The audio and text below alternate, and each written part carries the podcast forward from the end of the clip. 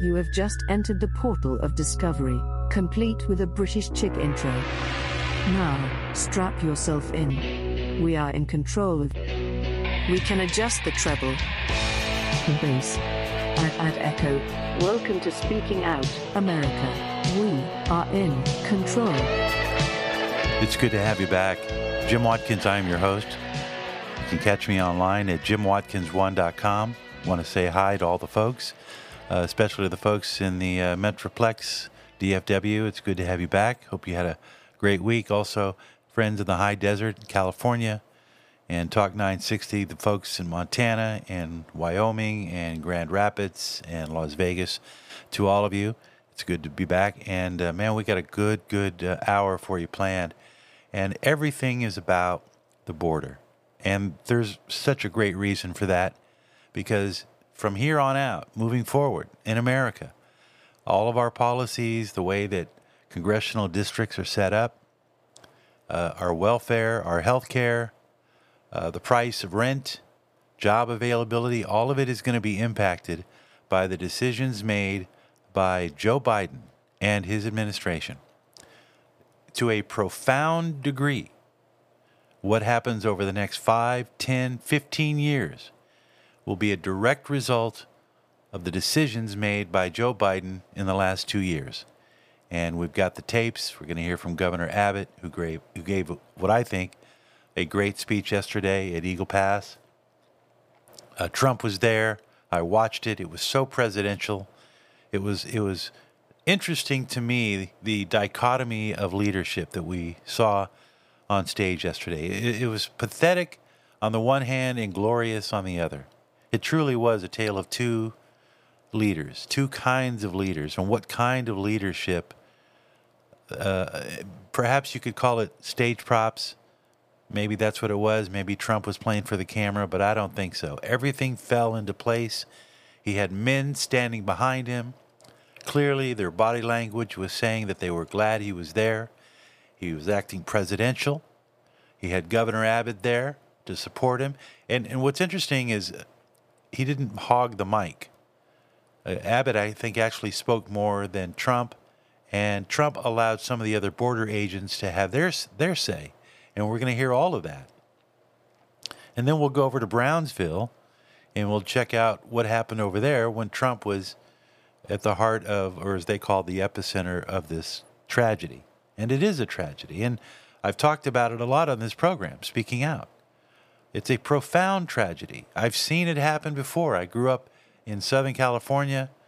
Uh, I grew up in, in some areas of, of Dallas and Fort Worth, uh, and, and also in um, Florida, South Florida. And you see the influx and what happens over a period of time when you have lax immigration policies. It affects everybody. It's not good for this country, especially now. And, and it pains me to see, and it's not just Biden, by the way. We should make that point clear. You know, it's easy to focus and harness and, and zero in on Biden and put him sort of as the symbol of why we would be upset at his bad border, uh, border policy.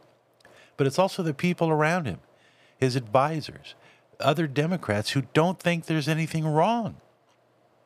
That's what's shocking is that you have people, uh, AOC chief among them, Democrats who silently whisper to themselves, we don't care if these people come across the border. They're just making all that stuff up about the crime and this and and it's not it's actually good for our economy. We need these people to come to our country and work.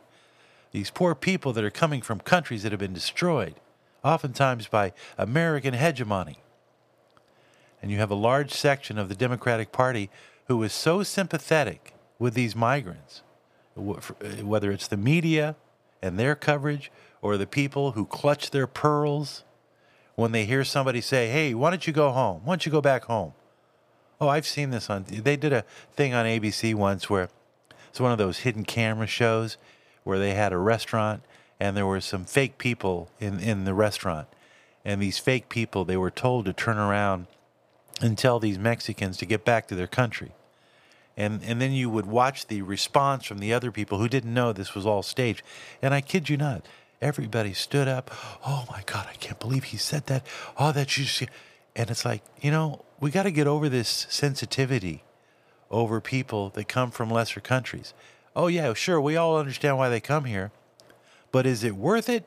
Let me ask you something. Is it worth it that if 10 people come from Mexico and they're truly looking for a better life, but one of those people out of the 10 is a serial rapist, is it worth it? That's the question because the crime. Let's go. Let's go through some of this. Uh, here's President Trump talking about the statistics, the results, the consequences of Joe Biden's decisions and his lax policy when he reversed all of Trump's policies. Take a listen. They can't believe it. So sad. Last year, almost half of all ICE arrests were criminal aliens charged for more than 33,000 assaults, 3,000 robberies, 6,900 burglaries, 7,500 weapons crimes. This is all migrant crime. 4,300 sex crimes, 1,600 kidnappings, and 1,700 homicides and murders. These are the people that are coming into our country. And they're coming from jails, and they're coming from prisons, and they're coming from mental institutions, and they're coming from insane asylums, and they're terrorists. They're being led into our, our country. And uh, it's horrible. It's horrible. And you know, I know many of the leaders of these other countries that are doing it, and it's not just South America, it's all over the world. The Congo, a very big population coming in from jails from the Congo. Now, you might remember earlier this week, it's interesting that he, he uh, included Congo. And I told you that Joy Reid's dad lives in Congo. Now, Congo, from most of you who saw the movie Hotel Rwanda, where they slaughtered over a half a million people, is one of the worst genocides in human history in one day or one month. And the uh, the two tribes that were fighting, well, the ones that that had the machetes and were doing the killing, you know where they went? They went to the Congo. That's where they went. They sought refuge and were protected by running to the Congo. And, uh, and the Congo today is also where they have child slavery. These people are coming over here. And here is a response from a Border Patrol agent who had this to say in response to what Trump just, just declared as far as how bad things have gotten. I want, I want you to know your agents, my agents, they're mad as hell. Absolutely mad that President Biden went to Brownsville, Texas, rather than going to Arizona, rather than going to San Diego, California, rather than coming to Eagle Pass, Texas, which has been the epicenter. What President Trump has seen right here is he's seen how his policies have worked, but he's also seen how he can expand upon those policies once he takes goes back into the White House. He has seen how Governor Abbott has been able to use his policies to secure this specific area, the epicenter of the last two years of the illegal border crisis that we have had to endure. And your agents, President, they are pissed.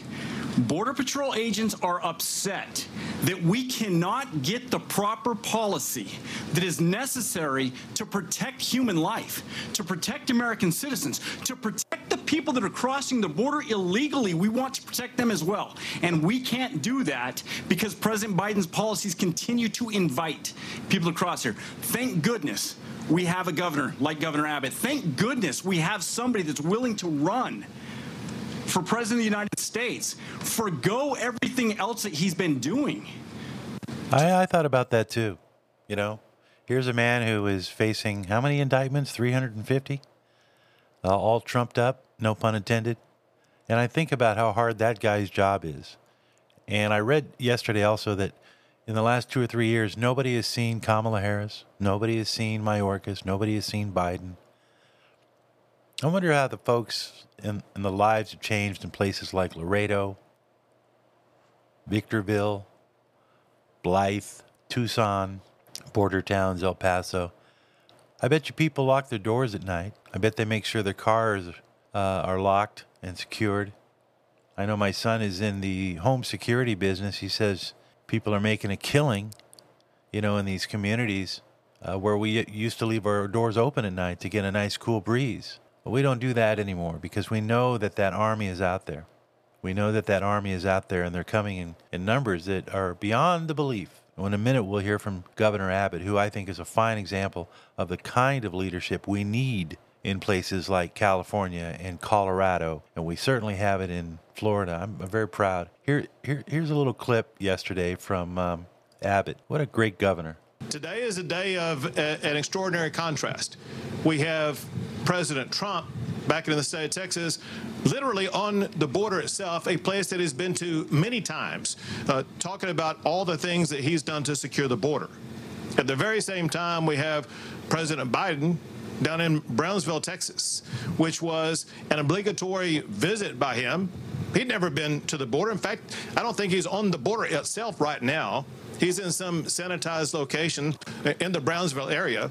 Well, we actually have where he was, and, and listen to this. This is him, Joe Biden, in Brownsville, in a group of people just basically shaking hands. You just heard what Trump was doing. This is Biden. Sector Chief, that's Gloria Chavez right there. They literally told him what to do. Anyway, it's amazing. It's amazing. Thank you, HSI. Thank you, ERO. Sir, it's time for remarks. And um, our briefers, I invite you to our seats, and then we'll escort you this way. Okay. Talking to him like a child. Thank you, sir. We'll now come over here with our friends from uh, uh, ICE, HSI, and ICRO. Good to see you, man. Thank you. Got to stand on my mark. On my mark's back here. I got. well, I'm told where I stand. A little X's. I got to be care- careful what I do here. This is just ah. part Oh, of man. the The way they have to handle him to get him to do what they need him to do. I, he used note cards while he was talking to them. He coughed at some points. He yawned at other other times. I mean, you Yeah. said it was frail and confused. I'd say completely disinterested. Yeah, I would say completely disinterested, a little foggy. Be back in a minute. Speaking out, JimWatkins1.com is my website. Be right back.